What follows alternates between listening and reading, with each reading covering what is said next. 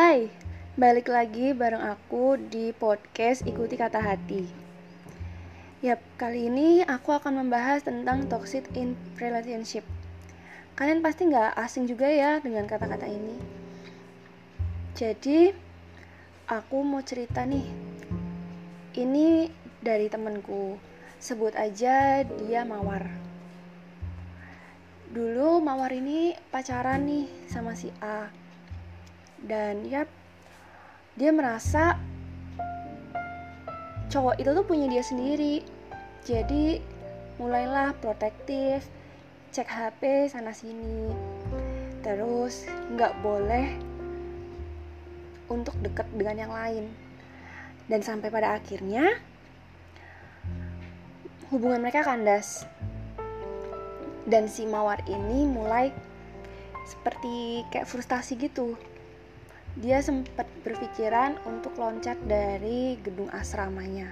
Hmm, sangat ini ya, mungkin agak miris gitu sih. Tapi nggak apa-apa, itu namanya pengalaman pengalaman hidup dan yang bersangkutan pun juga memperbolehkan itu untuk dipublish di podcastku ini. Oke, sebenarnya toxic relationship itu sering terjadi di kalangan kaum muda entah mulai dari yang kata protektif ataupun mulai melarang sedikit demi sedikit. Tanpa kalian sadarin itu itu sebenarnya udah termasuk dalam hubungan yang tidak sehat. Kenapa? Karena menurutku hubungan sehat itu dia yang nggak melarang-melarang kalian. Tetapi dia yang mendukung kalian dalam setiap kegiatan apa pun. Mulai dari memberi support, memberi masukan, serta kritik dan saran yang membangun kita untuk menjadi lebih baik. Tapi, boleh kok kalian agak menegur. Seperti contohnya, si cowok ini deket nih sama cewek. Kalian boleh kok tanya itu siapa? Atau seenggaknya dari cowoknya itu inisiatif untuk mengenalkan teman kalian itu ke cewek kalian. Jadi intinya jangan ada miskomunikasi. Dalam hubungan itu harus ada komunikasi. Jangan salah satunya tertutup. Ya memang sih ngomong kayak gini mungkin gampang ya. Ngelakuin yang sulit. Tapi Yuk, coba bareng-bareng. Kalian juga mau kan hubungan yang sehat, yang gak terus dikekang? Mau juga kan? Mulai dari hal-hal terkecil, contohnya si doi bisa menyelesaikan tugas, kasihlah dia reward. Reward itu bisa berupa ucapan, "Wow, selamat ya." Atau mungkin kalian bisa kasih dia es krim atau makanan favoritnya. Dan itu menurut dia pun udah sangat menyenangkan loh. Oh iya. Ketika kalian mulai frustasi, janganlah sampai untuk berpikiran bunuh diri. Kenapa?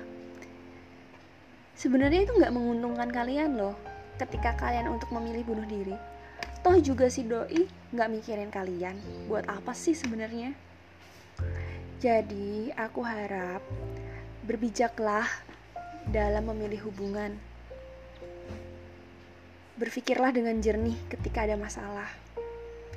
Kalaupun ada masalah coba diselesaikan dengan kepala dingin. Beri dia kelonggaran beri dia waktu sejenak untuk memikirkan serta menenangkan hati. Karena ketika kita keras kepala, si doi keras kepala, nggak akan ketemu titik jawabannya. Mungkin ketemu, tapi nanti bakalan ada penyesalan. Jadi, aku berharap nih sama teman-teman, yuk kita mulai hubungan yang baik jangan ada hubungan yang kekerasan, baik itu secara fisik maupun verbal. Kalian bisa kok ketika kalian menemukan pasangan yang sudah mulai um, sudah mulai kekerasan dalam pacaran tinggalkan dia tidak baik untuk kamu dari pacaran aja udah dikerasin gimana nanti berkeluarga tolong pikirkan itu baik-baik ya kalau kalian memang butuh teman curhat, carilah teman dekat. Ataupun kalau kalian tidak memiliki teman dekat, kalian boleh coret-coret kertas, kalian teriak, teriak, kalian pergi ke pantai atau ke mana pun, kalian ungkapkan itu semua. Jangan dipendam, nanti jadi beban. Jadi, aku pesan ke kalian, kalian yang kuat ya segala sesuatunya bisa diomongin dengan baik-baik. Selamat siang, jangan lupa bahagia, dan terus semangat. Selamat melanjutkan aktivitas kembali.